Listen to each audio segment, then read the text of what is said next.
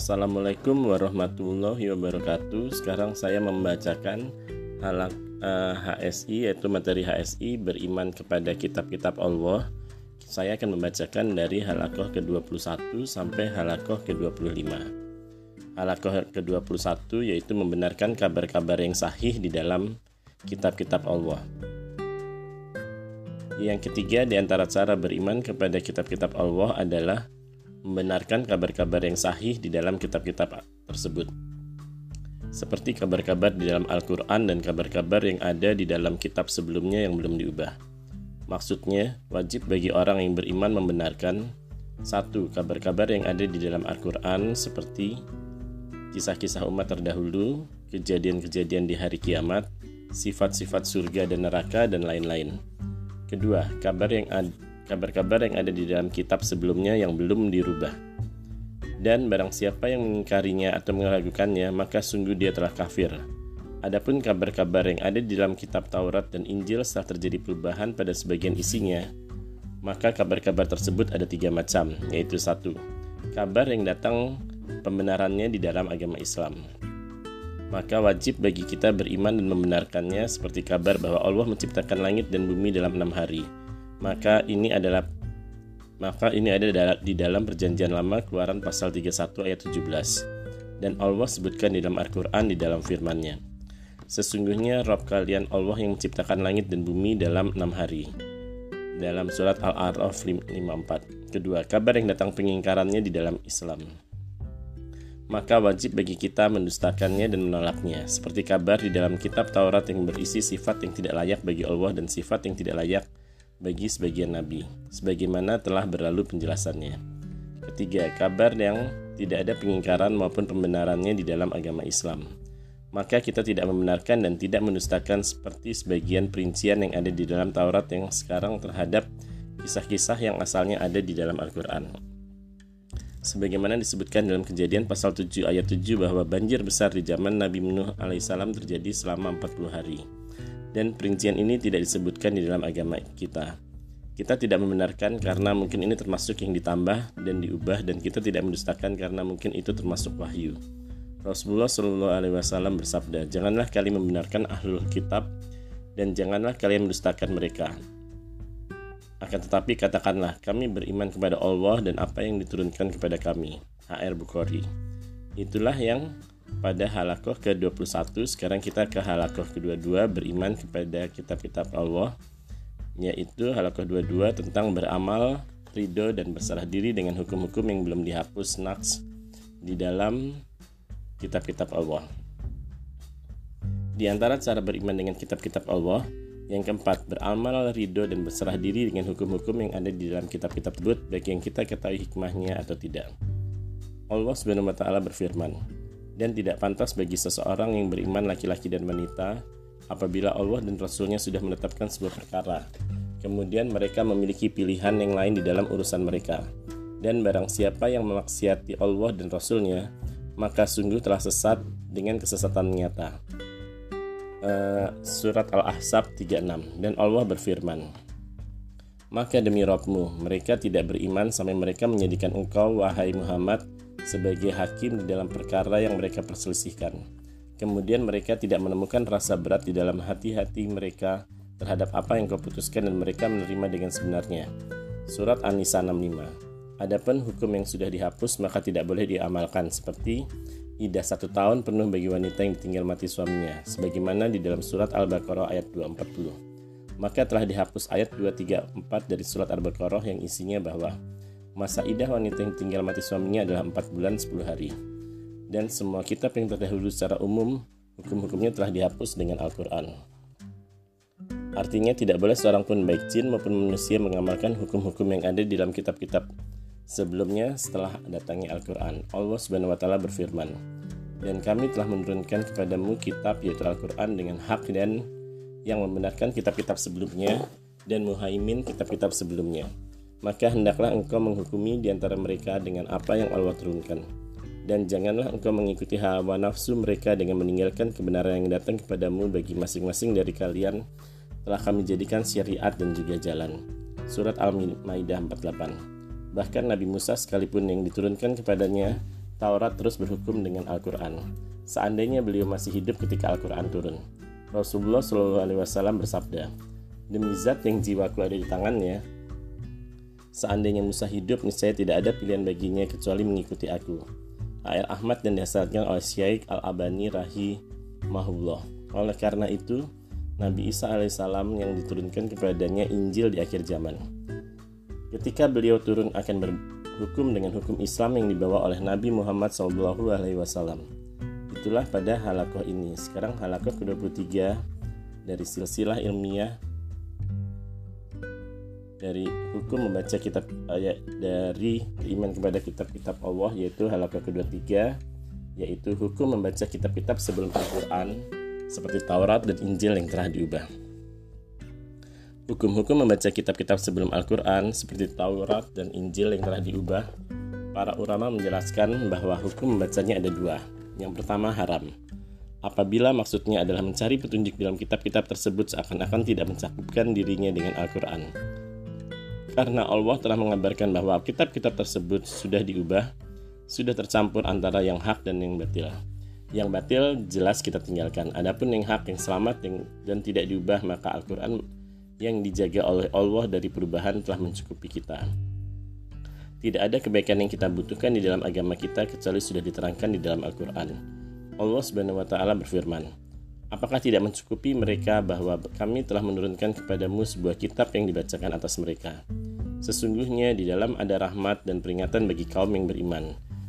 Uh, Quran Al-Ankabut 51 Dari Jabir ibnu Abdullah radhiyallahu anhuma bahwa Umar ibnu Khattab radhiyallahu anhu mendatangi Nabi Shallallahu alaihi wasallam dan membawa sebuah kitab yang dia dapatkan dari sebagian ahli kitab kemudian membacakan kepada Nabi Shallallahu alaihi wasallam.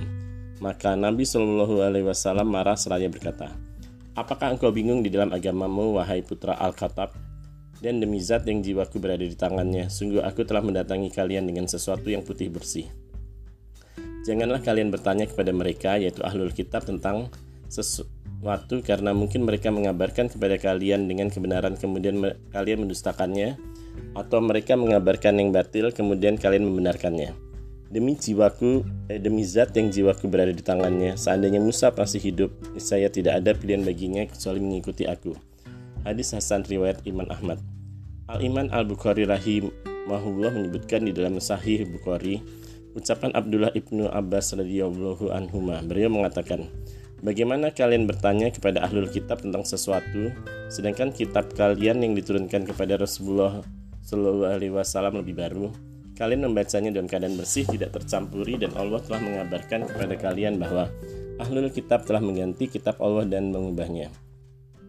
Dan menulis kitab dengan tangan-tangan mereka dan mereka berkata, ini adalah dari kitab Allah dengan tujuan menjualnya dengan harga yang sedikit. Bukankah ilmu yang datang kepada kalian telah melarang kalian untuk bertanya kepada mereka? Tidak demi Allah, kami tidak melihat sedikit. Seorang pun dari mereka yang bertanya kepada kalian tentang apa yang diturunkan kepada kalian. Dikhawatirkan apabila seseorang membaca kitab-kitab tersebut akan membenarkan yang batil atau mendustakannya yang benar atau menjadi tersesat dan terfitnah agamanya. Kedua, boleh. Boleh hukumnya apabila dia satu termasuk penuntut ilmu atau orang yang berilmu dengan Al-Quran dan hadis. Dua, kuat keimanannya dalam ilmu agamanya khususnya tentang masalah akidah, tauhid, dan lain-lain. Tiga, dan tujuannya adalah ingin membantu ahlul kitab menerangkan penyimpangannya, menjelaskan pertentangan yang ada di dalam kitab tersebut, menunjukkan keistimewaan Al-Quran, menyingkap suhbat mereka, dan juga menegakkan hujah atas mereka. Dari Abdullah bin Umar radhiyallahu anhuma bahwasanya orang-orang Yahudi datang kepada Rasulullah Shallallahu alaihi wasallam Kemudian mereka menyebut bahwa seorang laki-laki dan wanita di antara mereka telah berzina. Maka Rasulullah Shallallahu Alaihi Wasallam bersabda, apa yang kalian temukan di dalam Taurat tentang masalah hukum rajam? Mereka berkata, kami akan membuka aib-aibnya dan mereka akan dicambuk. Maksudnya, mereka mengingkari adanya ayat tentang rajam di dalam Taurat. Kemudian Abdullah ibnu Salam radhiyallahu radhiyallahu anhu berkata, Kalian telah berdusta. Sesungguhnya di dalam Taurat ada ayat rajam. Kemudian mereka mendatangkan Taurat dan membukanya. Salah seorang di antara mereka meletakkan tangannya di atas ayat rajam, maksudnya menutupi. kemudian membaca ayat sebelumnya dan setelahnya kemudian Abdullah ibnu Salam berkata, Angkatlah tanganmu, maka dia mengangkat tangannya, maka di dalamnya ada ayat tentang rajam. Maka berkata, dia telah benar wahai Muhammad, di dalamnya ada ayat tentang rajam. Maka Rasulullah Shallallahu Alaihi Wasallam menyuruh untuk merajam keduanya, kemudian keduanya dirajam. Berkata Abdullah ibnu Salam, maka aku melihat laki-laki tersebut memberikan badannya ke arah wanita tersebut ingin melindunginya dari batu. HR Muslim. Para ulama menulis kitab-kitab yang membantah ahlul kitab dan membawa kan di dalamnya beberapa nas dari kitab-kitab yang ada di tangan mereka sendiri seperti Ibnu Hasam di dalam kitabnya Al-Faslu fil Milali wal Ahwai Abu Abdillah Al-Qurtubi di dalamnya kitabnya Al-Ilamu Bima Fidinin Nasoro Minal Fasadi wal Awhami wa Isharu Mahasini Islami. Syahul Islam Ibnu Tamiyah di dalam kitabnya Al-Jawabus Sahibu Liman Badala Dinal Masihi. Ibnu Qayyim di dalam kitabnya Hidayatul Hidayatul Hayara fi Batil Yahudi wan Nasara. Dan juga kitab-kitab lainnya.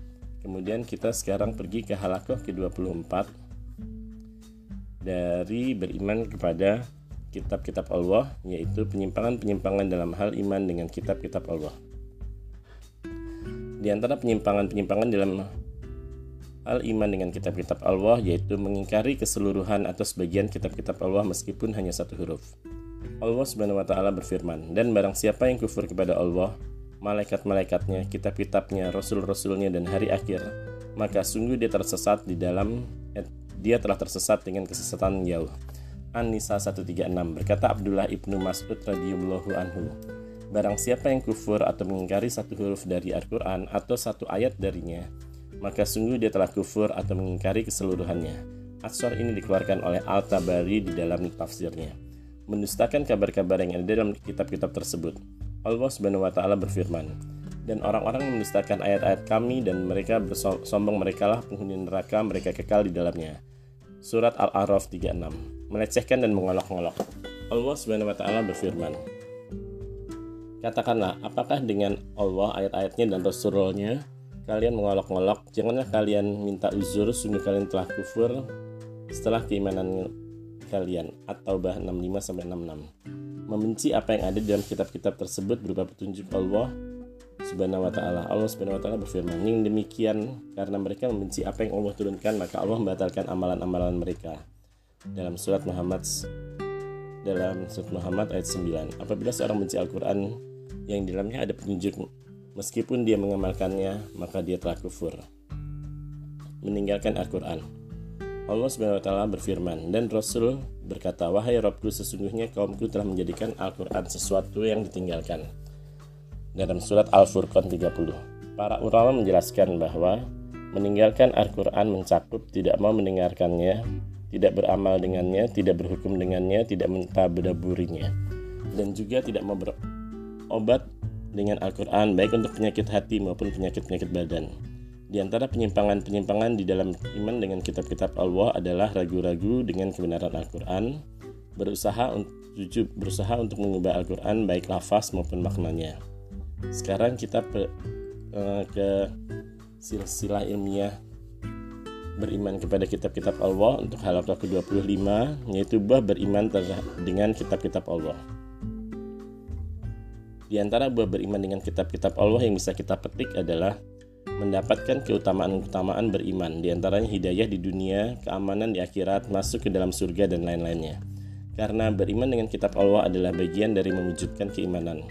Semakin mengetahui dan menyadari perhatian Allah dan kasih sayangnya kepada makhluk, semakin mencintainya karena menurunkan kepada kita kitab yang berisi petunjuk dan cahaya supaya kita tenang di dunia dan bahagia di akhirat.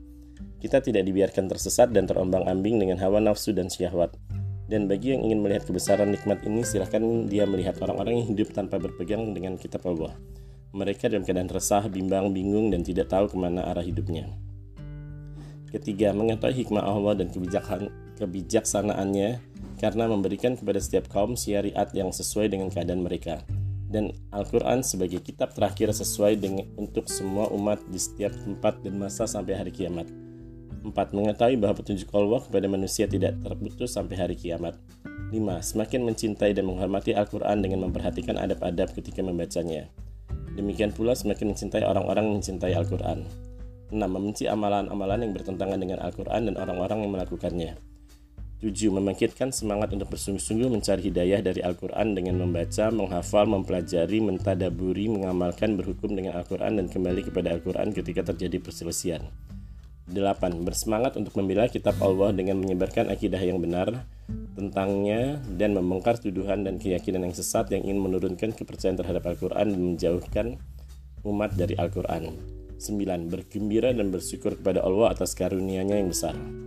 Alhamdulillah alazi binimatihi tatim musalat musolihat. Dengan demikian kita sudah menyelesaikan silsilah ilmiah ketujuh yaitu tentang beriman dengan kitab-kitab Allah. Semoga apa yang kita sampaikan ini bermanfaat dan diamalkan dalam kehidupan sehari-hari. Dan sampai sini sudah selesai kepada silsilah ilmiah ke-7 yaitu beriman kepada kitab-kitab Allah. Oke, sampai sini dulu. Assalamualaikum warahmatullahi wabarakatuh.